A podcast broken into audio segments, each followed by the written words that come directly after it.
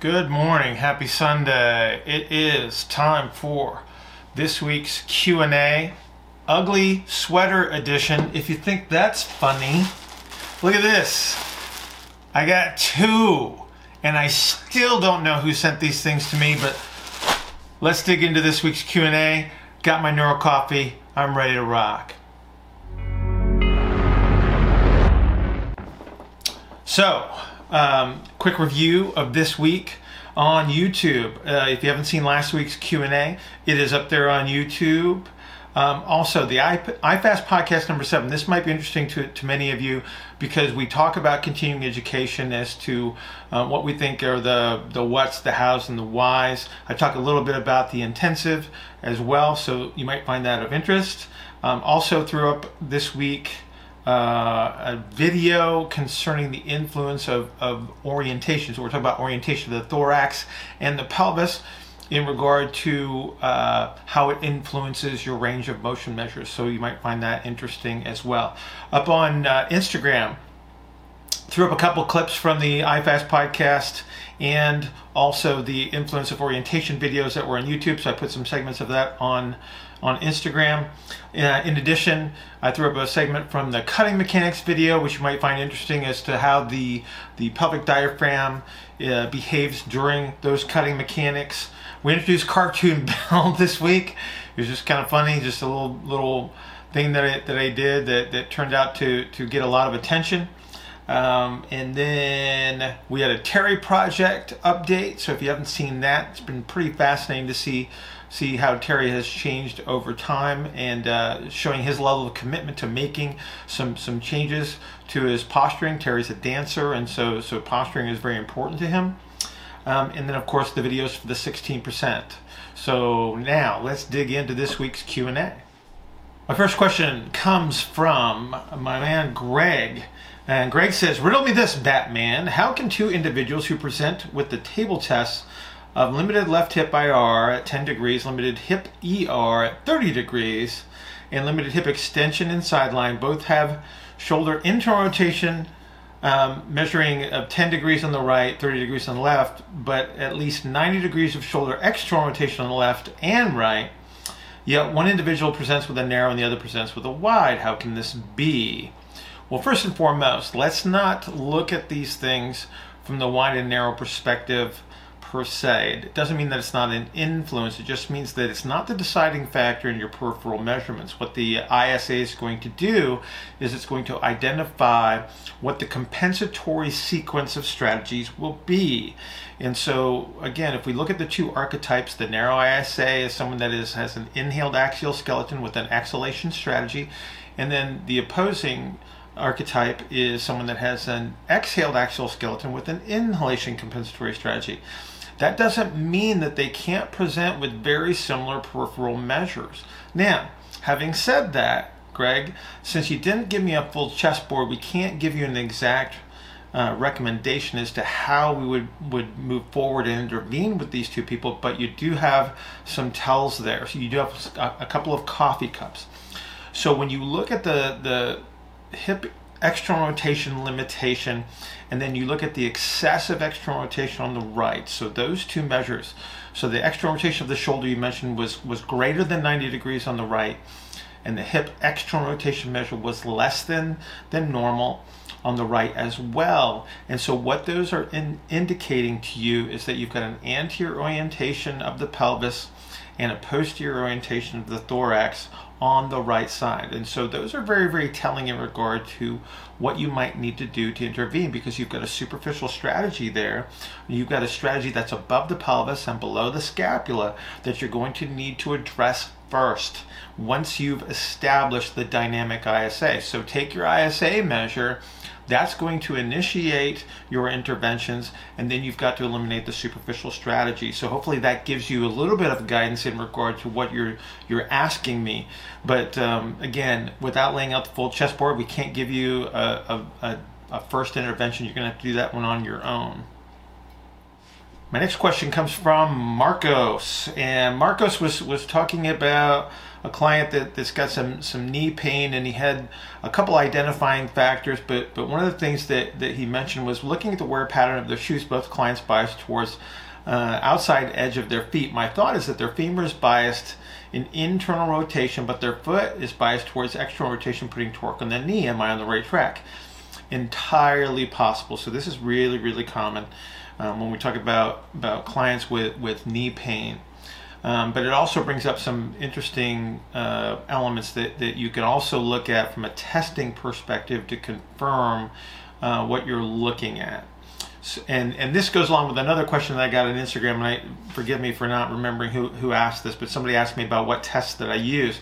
So when we're talking about knees, if I do have a situation where I have tibiofemoral ER, so the, the position is identified by the position of the tibia relative to the femur, so you have tibiofemoral ER.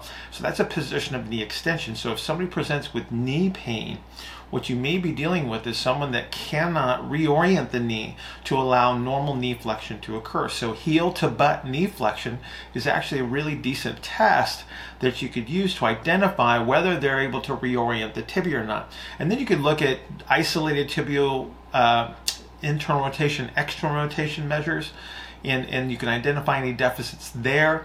If you do have full heel to butt, but you have limited tibiofemoral internal rotation, then you've got some serious eccentric orientation on the on that uh, posterior medial compartment that's allowing uh, a volumetric expansion on the on the anterior medial side of the knee to occur. And so you're going to have to address that to sort of untwist the knee if you will and allow that tibiofemoral IR to to return and restore normal knee mechanics. But uh, Marcos I think you are absolutely on track with with what you're you're perceiving assuming you've got confirming tests that give you that information my next question comes from Mitchell, and Mitchell says, I was hoping to get off more insight about helices and how it pertains to the body.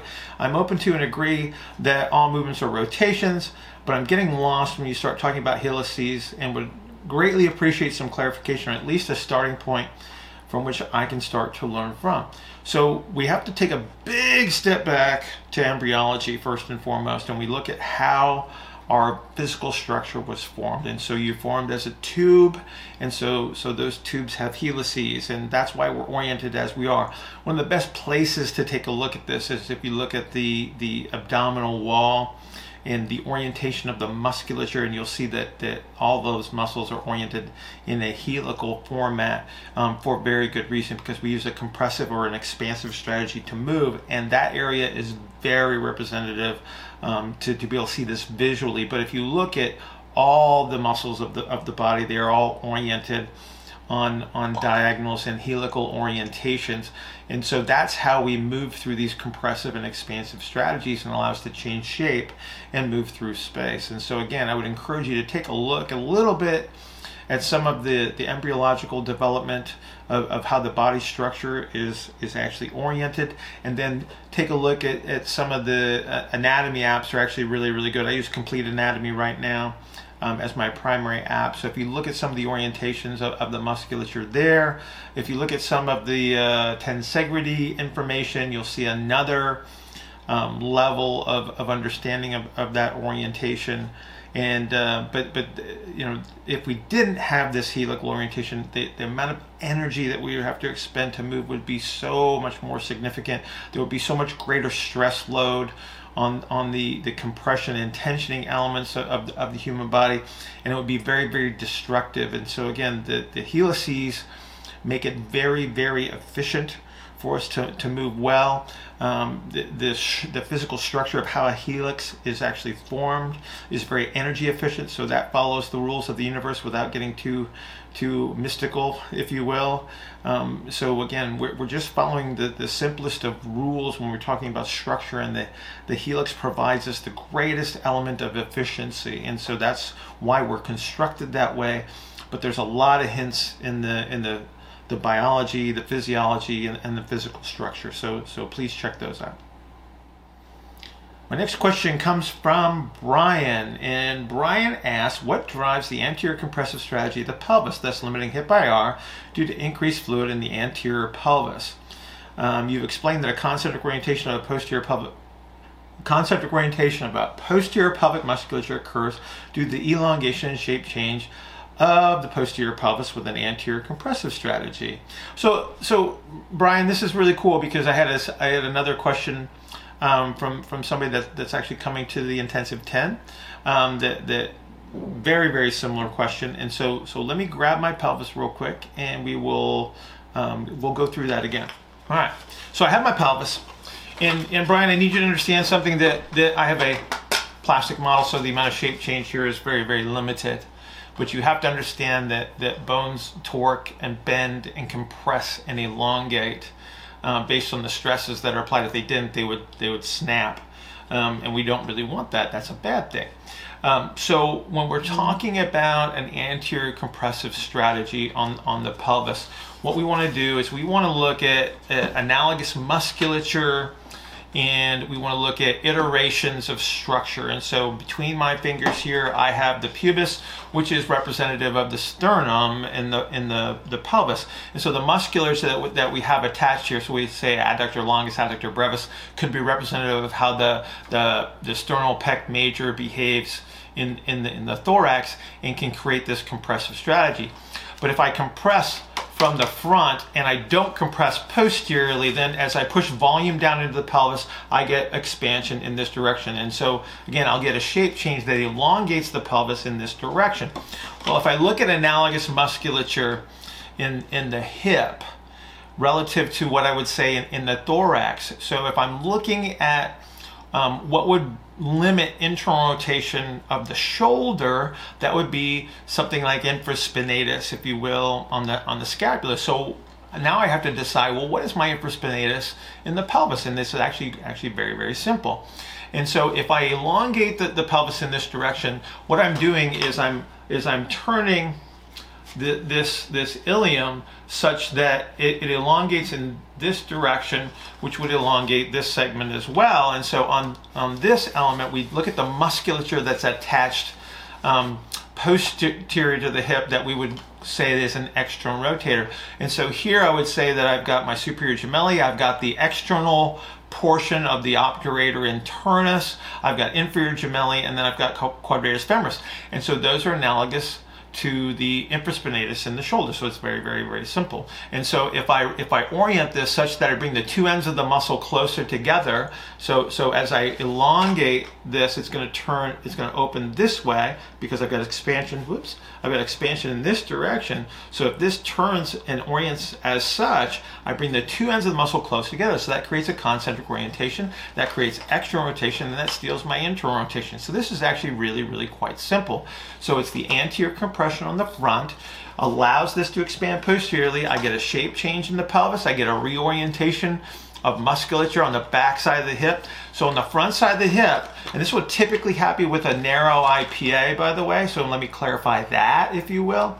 And so with a narrow IPA, I have an expansion strategy here that prevents me from turning inward. So again, I have this perfect storm of losing internal rotation and gaining external rotation. So hopefully that answers that question for, for both of you guys. And, and um, if that doesn't clarify, then make sure you follow up with another question, please. So my next segment is actually not a question, it was a comment from Eli, but I thought it was really profound and perceptive, and so I wanted to include it in this week's Q&A. And Eli says, I was looking at the pump handle as being similar to hip extension. If I can't depress the pump handle, then my neck will substitute the remainder by extending. And Eli, I think I think you're dead on, and, and what you're doing now is you're looking at, at the body segments and the iterations and the analogous structures. And I think this is actually brilliant.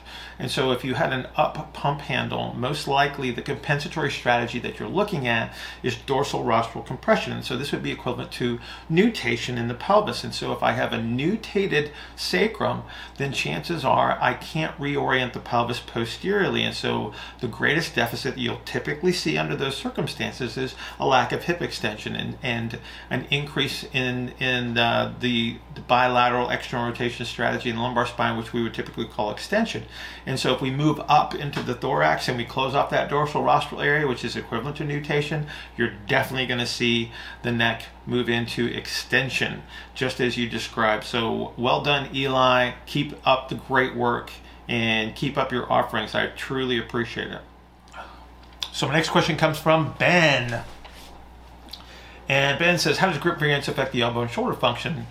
Um, how does it differ with the index versus pinky dominant grip? So what, what Ben is asking is, is about a radial versus an, an, ulnar grip, and how does that affect the upper extremity? So this is actually really, really simple when, when we look at it from a, a gym perspective. So we can pick a couple of exercises here. So let's use um, an elbow extension movement like uh, using a, a, pulley for what we would typically refer to as a triceps activity where we're, we're uh, extending the elbow. So if I'm using a pronated grip, so I'm using a, a radial dominant grip and I'm performing this, this pushing element, I'm driving a lot of pronation with that, with that radial side grip. And again, that's a propulsive compressive strategy. So if that's the goal, if I'm trying to increase my propulsive capability or I'm trying to reinforce the ability to create a compressive strategy, so force production, then that pronated grip, the radial grip, will be very, very powerful under those circumstances. If I'm trying to drive an expansive strategy, so I would actually reverse gears a little bit and I'll probably use something that looks like a dumbbell curling activity, which would be the ulnar side grip and I can actually unbalance the load under certain circumstances with, with a dumbbell. So uh, if I if I move my index finger to the inside of the weight and I have an, an uh, unbalanced load that would drive harder, uh, which would increase my amount of supination, then I can reinforce that ulnar side grip if I'm trying to create an expansive strategy. So the dumbbell curl would be an expansive strategy because it's dominant on the ulnar side grip, and then the triceps activity or elbow extension activity would be more of the propulsive radial side grip. And so depending on whether we're trying to reinforce a strategy or overcome a strategy, now we have targeted exercise selection. So we'll use this with our athletes quite a bit because we don't like to treat our athletes like rehab clients. And so what we can do is just identify what we're trying to reinforce or overcome. We build that into the program through exercise selection rather than, again, trying to have them perform some form of rehab that they, they don't need. So Ben, this is a great question. Um, it's a great way to, to target elements in the gym, again, to reinforce or overcome the, the necessary strategies. So great question. So my next question comes from Justin, and just says, ask, can you break down the shape change of the pelvis and behavior uh, of the pelvic floor during acceleration and max velocity sprinting? Absolutely. Um, Justin, what I want you to do is I want you to see the the cutting video that's on, on YouTube because the, the pelvic diaphragm mechanics are going to be very, very similar to entering and, and leaving the cut because the pelvic diaphragm is behaving such to position the extremities and then to produce whether uh, the positioning strategies or the propulsive strategies. And so if I, if I grab my pelvis here, if I'm orienting the, the extremity whether I'm accelerating or whether I'm at top speed. So, so basically we're looking at, at that type of an orientation. But to position the extremity in line, so, so we're, we're near that zero degrees of, of hip extension, or we're talking about a max propulsive strategy. So to position my extremity, the anterior pelvic diaphragm is going to eccentrically orient to, to allow that, that extremity to be positioned there. As I apply force to the ground, I need an, an overcoming strategy. So, so now I'm going to become more concentrically oriented and, and overcoming to produce the, the, the force. And so again, the difference between acceleration and, and the, the top speed mechanics in this circumstance is how quickly all of this occurs. So when I'm accelerating, I have a lot of ground contact time, and so so the transition from the eccentric to concentric will be much much slower because again I'm not moving as fast, and my ground contact times are, are, are longer. At top speed, as I strike the ground I'm, I'm there for a, a, split second. And so I'm landing and propelling very, very close to max propulsion. So in, in the flight phase of top speed, where I'm no longer in contact with the ground, my, my pelvic diaphragm, again, the anterior pelvic diaphragm is going to eccentrically orient to position the extremity below me, relatively speaking. And then as I hit the ground, I get this incredibly fast propulsive uh, phase that allows me to to continue to propel myself. Um, and, and, so again, that would be the, the biggest difference between acceleration and and uh, top speed. But as far as the ability to orient the body in those positions, the same strategy has to occur because they're relatively the same position. Again, the only difference would be how quickly the, the forces that are being applied um, create this transition from an eccentric to a concentric orientation. So hopefully that sheds a little bit of light on that for you. And again, if I need to clarify that that uh, more, please ask another question. So that wraps up this week's Q&A. Hope it was useful. Um, if you have any further questions, please post them or send them to me at askbillhartman at gmail.com. Happy to answer those. I got a couple questions that I'm going to roll over into uh, some morning Q&A for, for next week during the, the holiday week. So, so be looking for those. Um, enjoy the rest of your Sunday. Hope you got your neuro coffee like I got mine. And we'll see you next week.